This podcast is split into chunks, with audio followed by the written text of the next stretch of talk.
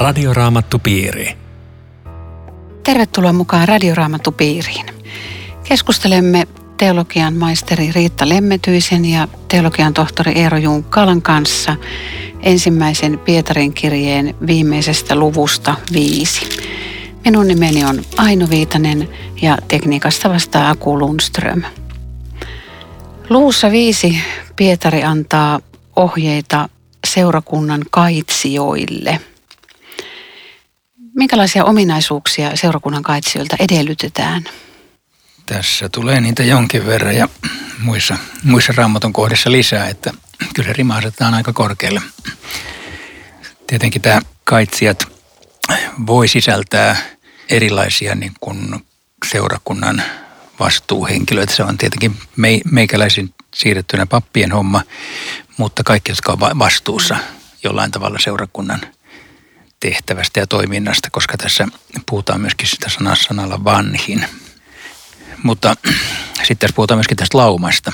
Niin, siis tämä saattaa herättää vähän niin kuin ristiriitaisia tunteita. Raamatun kuvahan on hyvin, siis usein tulee vanha testamentti myöten paime ja lammas ja lauma. Se on heille semmoinen käypä kuva, mutta puhut tämän ajan ihmiselle, että haluatko kuulua Kristuksen laumaa.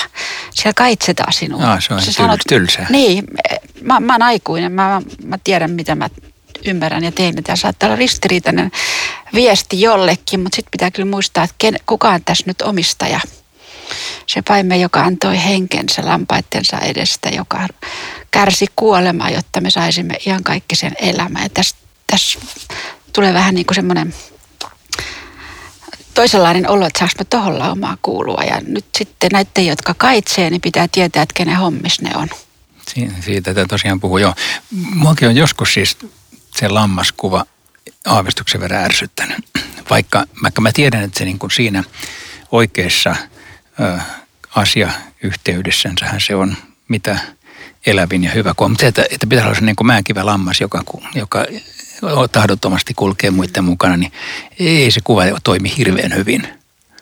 Ei. Mutta, mutta tietenkin kun ajatellaan näin, että Jumalan seurakunta, Kristus on pää ja seurakunnan kaitsijat vastuussa tästä porukasta, niin se alkaa asettua niin kuin tämän päivän elämään paremmin. Tässä tosiaan nostaa rima aika korkealle niille, jotka on asetettu johtajiksi pitää huolehtia työstänsä ei pakostava vapaaehtoisesti, ei voitonhimosta, eikä herroina hallita. Olla esikuvana. Toi on aika vaativa toi esikuva. Siis tässä on monta semmoista juttua, joka tämän päivän seurakunnissa on ihan totta. Esimerkiksi tämä, tämä herroina halliten. Silloin täällä on työntekijöiden kanssa jutellut, jotka kärsii siitä, että esimies on on vähän niin kuin Zimbabwen presidentti, että ilman minua mikään ei onnistu ja minä hallitsen niin kauan kuin kuolema minut korjaa. Ei, ei anneta vastuuta, ei luoteta toisiin ja tämä on tietysti aika epäkiitollista niille, jotka on osallisia myöskin samasta työstä, että, että jokainen haluaa valtaa jollain lailla. Niin, ihmisessähän on tämmöinen taipumus varmaan jokaisessa meistä, vaikka kaikki ei koskaan pääse semmoiseen asemaan, että sitä voi yhtään käyttää. Joo, tämä, tietenkin tämä teksti on nyt, voisiko sanoa sillä vähän kiusallinen, että meillä kuulijana luultavasti on lähinnä tätä laumaa ja mm. sitten meidän pitäisi puhua paimenista, haastaa niitä. No toivottavasti paimenetkin kuuntelee, että, että molemmilla on vastuu mm. omasta asemasta, että huolehtii. Mä taas ajattelen sillä lailla että jokaisella ihmisellä on valtaa siinä omassa kontekstissaan, missä hän elää. On, onpa hän niin kuin virka-asemaltaan mikä hyvänsä, niin hänen elämän piiriinsä kuuluu tietyt ihmiset, joihin hän käyttää valtaa eri tavalla.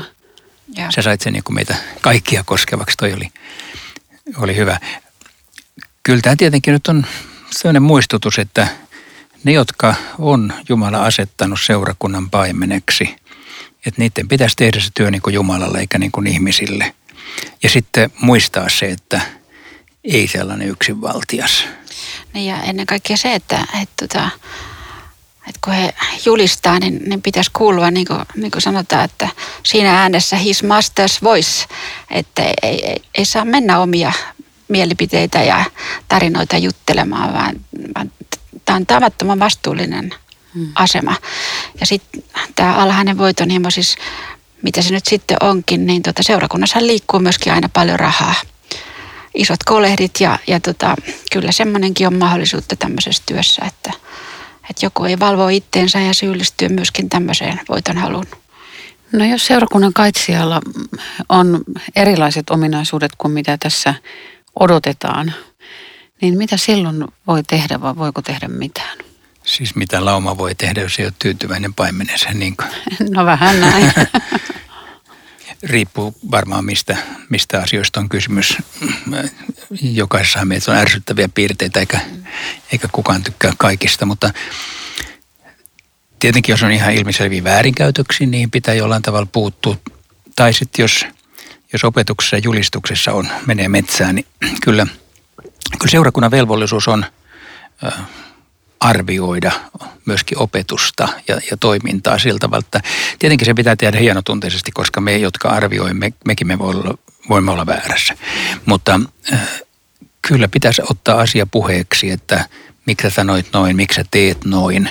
Ja tietenkin onhan semmoisia ääritilanteita, eikä ne ole ihan hirveän harvinaisiakaan, jossa jossa siis seurakunnassa jumi, asiat jumittuu tosi pahasti, niin sitten mennä, pitää mennä jotain toista kautta, vaikka tuomiokapituli, jos papeista on kysymys.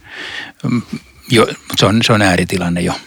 Ja jos senkin muistaisi aina tässä kaitsijan työssä, että tämä ei ole mun lauma. Se, mä joudun tästä vastuuseen. Tämä on, tämä on vähän niin kuin lainaston kirja. Että tämä pitää palauttaa tämä homma. Ja, tai jos on, mä oon lainannut auton, sitten hän ajelee älyttömän varovasti, kun tämä menee mun kontolle, jos tulee joku kolaus nyt. Niin yhtä vastuullinen on tämä homma, että tämä on palautettava ja kysytään, että miten sä sen lainas hoidit, että tämä näköala on usein hukassa, mutta ei auta, tämä tulee.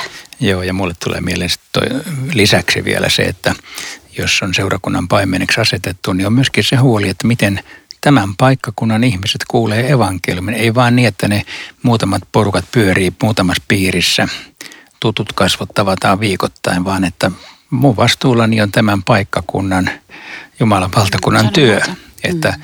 että siis siihen niin kuin havahduttaminen, että mitä olen tehnyt, mitä voisin tehdä, että sanoma leviäisi yli normaalien piirien ja, ja niille ihmisille, jotka eivät kirkkoon muuten tule.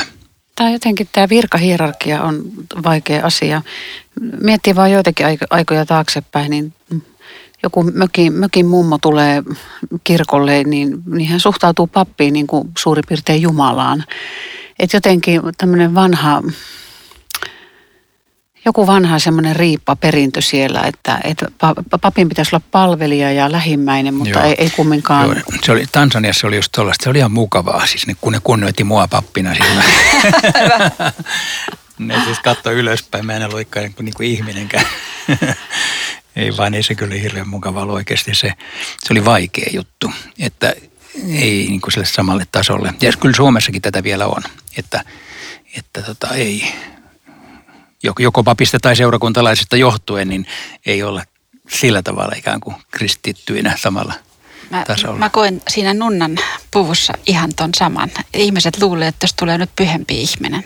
Se oli siis, se oli siis kiusallista. Jopa mulle tuottiin raamattuja, että kädet päälle ja siunaa tämä minun uusi raamattu, kun sä oot pyhä ihminen.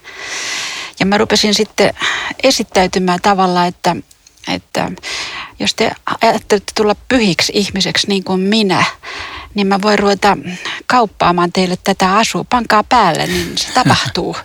Ja silloin hän havahtuu, että on väärä näkemys. Hmm. Että jokainen, jokaisen kaavun takaa, oli se vaikka Paavi itse, niin tulee syntinen ihminen. Mutta toisaalta sitten kumminkin sitä virkajärjestystä tarvitaan, eikö vaan? Tarvitaan. Toikin on hyvä just tämän tekstin äärellä muistuttaa, että seurakunnalla täytyy olla paimen.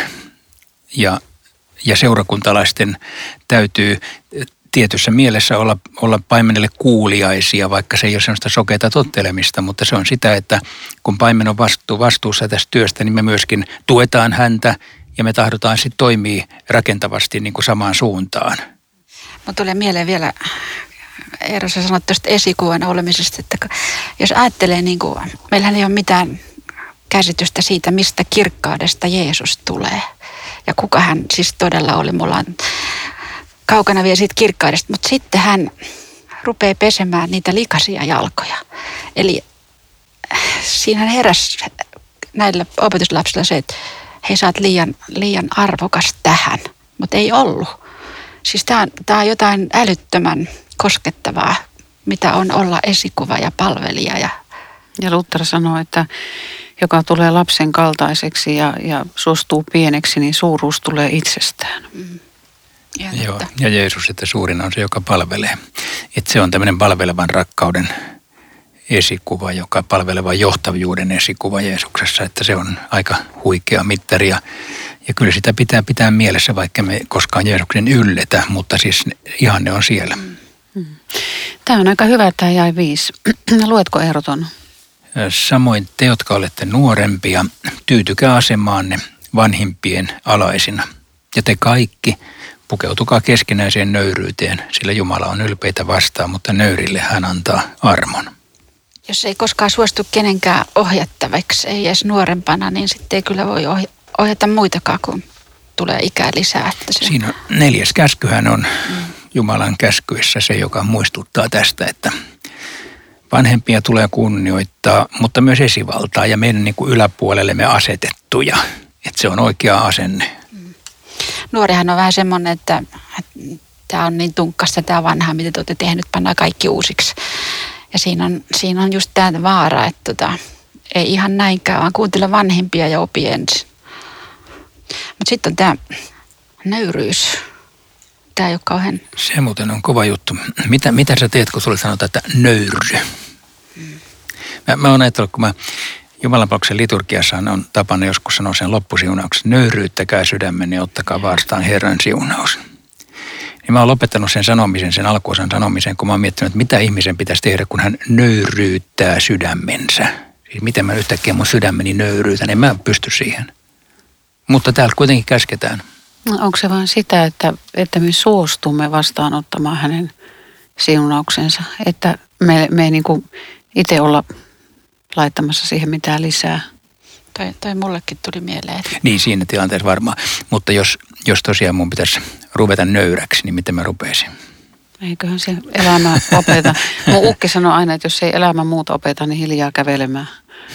Niin. niin mä tiedän, olisiko se nöyryys semmoinen pelkkä asenne, että mä tiedän, että kaikki hyvä, mitä mä olen saanut, niin mä olen saanut sen lahjaksi.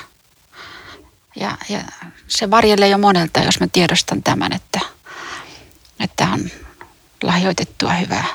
No, mun tulee nöyryydestä mieleen Herodes ja Antipas ja sitten Johannes Kastaja, että toinen oli nöyrä ja toinen ei.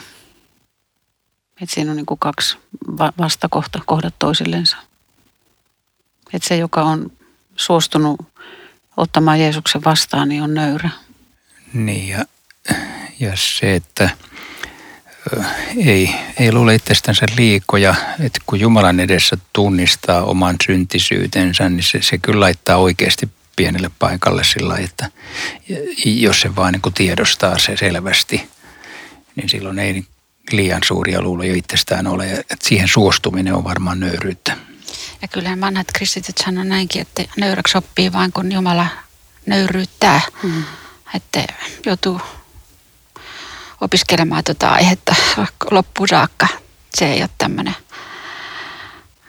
Lutterko se käytti kuvaa, että, että tämmöiset hedelmää kantavat kristityt, jotka on oppinut paljon, on nöyryjä, kun niiden siinä, missä ne sitä viljan kortta, kun ne kannattaa, niin se taipuu automaattisesti alas, kun se on niin täys. Mä puhuttelen talvinen maisema sillä tavalla, että, että jos oksa on paljas ja, ja se on niin kuin kevyt, niin eihän se oikein näytä miltään. Mutta sitten sit kun se on täynnä lumen painoa ja se on oikein raskaana taipuu sen alla ja se on tosi raskas kantaa, mutta se on kaunis. Tämä on Radioraamattu Piiri. Ohjelman tarjoaa Suomen raamattuopisto. www.radioraamattupiiri.fi Jatkamme keskustelua Riitta Lemmetyisen ja Eero Junkkaalan kanssa ensimmäisen Pietarin kirjeen luvusta viisi ja sen loppuosasta. Minun nimeni on Aino Viitanen. Luen jakeen kuusi. Nöyrtykää siis Jumalan väkevän käden alle, niin hän ajan tullen korottaa teidät. Mistä korottamisesta ja mistä nöyrtymisestä tässä nyt on kyse? Niin, mehän yritettiin äsken sitä jo selvittää, mm. mutta emme päästy oikein puu, puusta pitkään. Että. Siihen tuli tämä uusi näkökulma, tämä, tämä Jumalan väkevä käsi. Mä, mulle se jotenkin puhuu siitä, että kristityt ei ole jonkun klubin jäseniä, vaan, vaan he on ihmisiä, jotka on tämän, kaikki tämän saman käden alla. Ja se, se on se niiden kotipaikka ja, ja, ja siinä on niin suuri ero muihin ihmisiin, että kaikki mikä elämässä tulee vastaan, niin niin aina muistaa, että minä olen tässä tämän käden alla. Ei kohtelo heittele, ei kärsimys viskele, vaan tämä käsi. Hieno kuva, joka erottaa kristityn ei-kristitystä, että molemmilla on vaikeuksia. Toinen ottaa se Jumalalta, toinen ei ota. Ja se, joka ottaa Jumalalta, niin se, siinä on varmaan tietty nöyryys mukana. On. Ja minusta tämä, jatko on ja aivan mahtava. Niin hän ajan tullen tiedät korottaa. Jos ajattelee, että mun päällä on nyt joku väkevä käsi tai punnus. Niin okei, mä rupen pelkäämään, että selkäranka murtuu. Mitäs mulle tässä käy? Ja nyt Pietari sanoi, että sitä ei tarvitse perätä, että sä saat murtuman tästä kaikesta. Vaan ajan tullen hän korottaa sinut. Siis luvataan niin kuin, on vaikeita, mutta toivon näköala samalla osassa. Milloin ajan tulle? Mitä se tarkoittaa? Ja mitä korottamista? Niin, mä, mä ajattelen, että siis tämä jakso päättyy tuohon tota, kym, kym, tai siis kymmenen tulee tuolla vastaan, jossa mun mielestä on tämä sama näköala. Vähän aikaa kärsittyä, hän itse varustaa, voimistaa, vahvistaa, lujittaa. Eli te pääsette jaloilleen. Sitä, sitä mä luulisin, että tässä voisi olla. Niin, mä mietin sitä juuri, että onko tässä lupaus siitä, tai sanassa ylipäätänsä, että kyllä nämä ongelmat vielä poistuu, jos semmoisten alla on, vaiko siitä – että kerran taivaassa ne on lopullisesti pyyhitty pois kummasta. No mun tuli heti mieleen, että siis tietenkään meitä ei koroteta ristille niin kuin Jeesus korotettiin, mutta että, ja tässähän puhutaan koko ajan taustallakin kärsimyksestä, mm. että, että kyse on siitä, että siitä lopullisesta, näin mä jotenkin ajattelisin. Mutta kyllä mä luulen, että Mm, koska, koska sanotaan siellä hää, eikö hääkutsussakin sanota, että, että kun sut kutsutaan juhliin, niin älä mene ensimmäiselle paikoille, koska sitten se joudut häveten menemään jonnekin muualle, vaan jää sinne viimeiselle sijalle, niin sitten sut kutsutaan sinne ja sä saat kunnian kaikkien pöytävieraiden edessä, mutta eikö siinäkin puhuta niin kuin hääjuhlasta, taivaasta? Oh, niin, mitä sä olit Riita sanomassa? Missä? Eikö mä ajattelin, että voisiko se tarkoittaa molempia? Että Jumala tietää tämän taakan määrän ja tietää myös, mitä mä jaksan. Ja, ja hän, hän, hän tietää, milloin, milloin hän sitä poistaa ja auttaa eteenpäin. Ja toki tulee sitten vielä tämä toinenkin näköala, joka nyt Joo, on Mäkin luulen, että täytyy tarkoittaa molempia, että, että siis Jumalan sanassa on kyllä lupauksia, että, että kyllä, kyllä sun taakkoihis tulee helpotus mutta, mutta ei ole lupausta milloin ja millä tavalla. Siis että ei, ei tämä uskovan elämä ole semmoista, että kärsi, kärsi, lopulta saat kruunun, vaan että Jumala sallii sulle vaikeita, Jumala ottaa ne aikanaan pois omalla tavallaan missä määrin ja milloin emme tiedä ja lopullisesti taivaassa. Näin mä sen jotenkin Joo. ymmärrän. Joo. Ja tämä ei varmaan ole itsestään selvää, että, että ihminen nöyrtyy Jumalan väkevän käden alle, koska kyllähän siinä on se vaara, että katkeroituu. Ja siinä on sitten vielä ennen suurempi kärsimys, jos, jos joutuu eroon myös Jumalasta sen kärsimyksen takia. Että, että Pietari niin kuin valaa uskoa siihen, että ei tämä ole loputonta. Joo, itse asiassa toi seitsemäs jae nyt luultavasti kyllä vähän vastaan tätä, tähän, mitä me pohditaan. Siis heittäkää kaikki murheeni hänen kannettavakseen, sillä hän pitää teistä huolen. Niin Et kyllä se antaa tämmöistä lupausta ajallisesta huolenpidosta, eikä vasta ja. ikuisuudesta hel, helpotuksesta. Mm. Että se on aika totaalinen tämä kaikki murheenne. Voisi miettiä, että mitä se tarkoittaa. Ja mä rupesin miettimään, että olisiko se sitä, että eikö murhe ole sitä, että että mun on nyt pakko huolehtia tästä, kun on käynyt ilmi, että Jumala ei kuitenkaan pysty. Että se, siitä ei ole nyt tullut mitään, kun mä oon hänen puoleen kääntynyt. Nyt mä, nyt mä kannan itse tämän taakan ja huolehdin. Sitä, sitähän tämä varmaan asenteena on. Ja kun sen sanoo ääneen, niin alkaa jo huvittaa, että tällaista ajattelee Jumalasta. Niin, toisaalta mä ajattelen, että kun siinä sanotaan heittäkää kaikki murheenne, niin sehän pitää sisällään ajatuksen, että meillä on murheita, eikä että meillä ei ole murheita, koska jotakin pitää heittää pois. Joskus mitä uskovana, että lukee tämän sillä tavalla, että ai mulla on murheita, mä en ole oikein uskovainen. Niin, mutta sehän on ja- täsmälleen päinvastoin. ja. Mulla on murheita, niin mä Joo, oon oikein uskovainen. Mutta mua kehotetaan heittää ne Jumalat, siis jättää ne Jumalan kannettavaksi kuitenkin. Sehän ei ole siis vähimmässäkään määrin helppoa. Ei. Tässä kun luki tämä heittäkää, niin, niin tota, mä näen edessäni Tero Pitkämäen valtava keskittyminen. Ja sitten heitä niin kauas kuin ikinä saat sen keihään pois sinusta. Että tä- tässä on aika hyvä kuva näille murheille, koska Jumala ottaa kopin. Joo, mutta mun mielestä se on aika vaativa kuva, että pitäisi olla siis Suomen paras keihäänheittäjä. Että Ei, mutta siis se, että irrota niin kauas itsestäsi, kun, No joo. kun pääset. Joo. Koska tässä on sitten mahtava lupaus, hän, hän pitää teistä huolen. Siis tämä on, tää on uskomaton sana. Ajattelen monta tota varmaan korkeassa iässä olevaa kuulijaakin on nyt radion äärellä, niin koskee myöskin kaikkea sitä, mitä ikä tuo tullessaan ja, ja siinä on paljon huolehdittavaa, niin Jumala tekee tätä meille. Joo, että me, me tarvittaisiin niin tämänkin jakeen lukemista vähän uudestaan ja uudestaan, että se vahvistaisi meidän uskoamme siihen, että murheet saa kuitenkin jättää hänen kannettavaksi. Hänellä on suuremmat hartiat kantaa niitä kuin meillä. Miten murheensa voi heittää Jumalan päälle? No riittähän sanoitkin, että niin kuin keihää heittäisi. Niin siis ei, ei, ei ole mitään muuta kuin se, että Jumala, sä tiedät tämän asian ja nyt mä jätän sen uskossa sulle. Ru- rukous. Mm. Rukous. Ja vaikka ei osaisi olla murehtimatta, niin siltikin saa olla Jumalan kädessä. Sitä tämä just mun mielestä sanookin, että ei sitä, että me emme murehdi, vaan sitä, että me murehdimme. Mutta siinä tilanteessa meille sanotaan, että kerro se Jumalalle, luota, että hän kuitenkin pitää susta huolen, vaikka ne murheet ei sieltä niskasta yhtäkkiä kertaheitolla poistuiskaan, niin luota koko ajan. Ja sitten kun koet jotakin, että Jumala huolehti asioista, niin pane ylös päivämäärän kerä. Aa, Tämän minä sain vastauksena rukoukseen. ei, mä en ole tehnyt tuommoista. Ei, pidättekö se te rukouspäiväkirjaa? Ei, mulla ole semmoista. Mä pidän. Ai, onko siitä jotain hyötyä? Kyllä siitä on. M- Mitä sä kirjoitat siihen? Äh, Heikoinkin muste on, on väkevämpi kuin parhainkaan muisti. Hyvä. Eli kun palaa, palaa taaksepäin, niin näkee, että ai mä oon rukoillut tuommoista ja ai hei, mähän on saanut hei tohonkin vastauksia tohon ja tohon. Että et muistaa niitä, niitä elämäntilanteita, jossa on apu tullut. Muuten, muuten sitä voi niinku unohtaa sen hyvän, mitä on saanut. Ah, mielenkiintoista.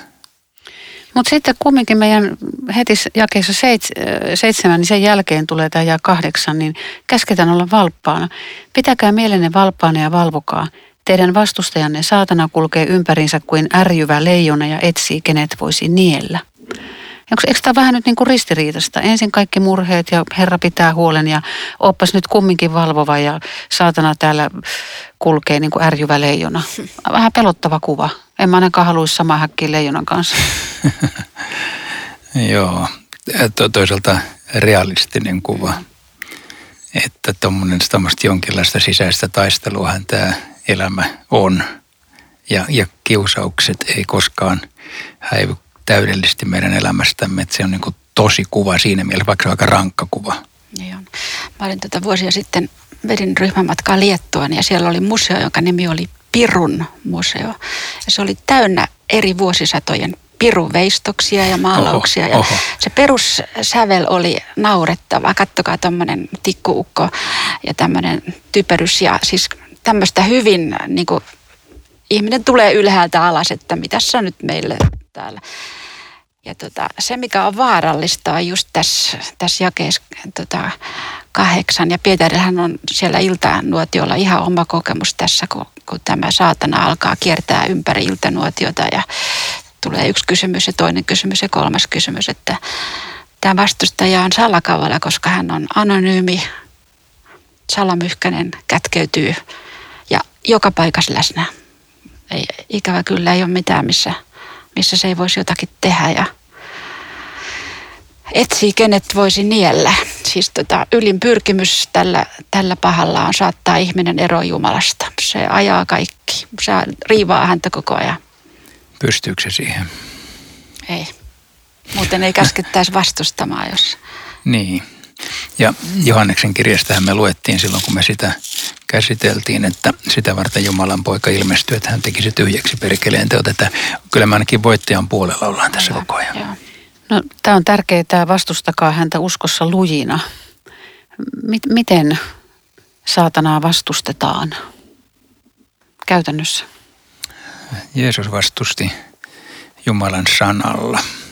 Et siinä on ainakin yksi ohje, että, että raamattu käteen ja sieltä oikeita kohtia esiin.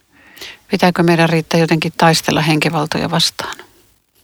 Ei ihmisestä henkivaltoja vastaan taistelijaksi. Ainoa, joka sen pystyy, on Herra Jeesus ja, ja, ja sana. Mitä miltä olette tästä, kun jotkut rukoilee, että minä sidon nyt perkeleen vallat ja voimat tästä tilanteesta ja käsken ne pois ja Onko, onko tämä vaan tämmöistä lihallista vöyhytystä? Mun mielestä meillä ei ole mitään sellaisia valtuuksia, että me nyt noin, noin sidottaisiin, mutta tietenkin se on pieni ero, että kun me, me voimme rukoilla siis kyllä näiden voimien sitomista näin, mutta ei, ei meillä sellaista käskyvaltaa ole. Tästä tappelusta saatanan kanssa on joskus käytetty vertauskuva, että kun painii nokikolarin kanssa, niin voitti tai hävisi, niin tulee mustaksi. Eli ei kannata ruveta riikaa painiskeleen, vaan kääntää katsensa oikeaan suuntaan. Että kun mä katson Jeesukseen, Jumalan armoon, sanaan, rukoukseen, hoidan itseäni seurakuntayhteydellä, ehtoollisella, niin se on se, on se lääke. Se on lääke, joo. joo. Ja valossa vaeltaminen. Niin, joo. ja ne, miten, miten saatana ehkä meitä piirittää, on varmaan aika tämmöisiä simppeleitäkin juttuja, että ei se Jumala nyt tuosta asiasta pidä huolta. Et sä voi olla enää joku uskovainen. Ja mitä sitten kun sä oot vanha? Ja näethän sä mitä sun lapsille tapahtuu, vaikka sä rukoilet kuin. No, no jatkuvasti tämmöistä ala epäilee. Ota, ota irti Jumalasta, näethän sä. Ja tämä on just sit, mihin sitä sanaa tarvitaan. Joo, meillä on aika loppumassa. Tuo jäi kymmenen pitää he vielä lukea. Se on niin hyvä, että kaiken armon Jumala on Kristuksessa Jeesuksessa kutsunut teidät iankaikkiseen kirkkauteensa. Vähän aikaa kärsittyä, niin hän itse varustaa, voimistaa, vahvistaa ja lujittaa teidät. Radioraamattu piiri. Rukoiletko Eero? Kiitos Herra, että tämä on totta ja vaikka me ollaan monenlaisten vaikeuksien keskellä ja eikä aina voiteta kiusausten tullessa, niin kiitos, että on olemassa armo ja anteeksi antamus tänäänkin ja saadaan siihen uskoa. Kiitos, että sinä varustat ja vahvistat ja lujitat meidät ja autat, että jokainen omaisi pääsee perille. Aamen.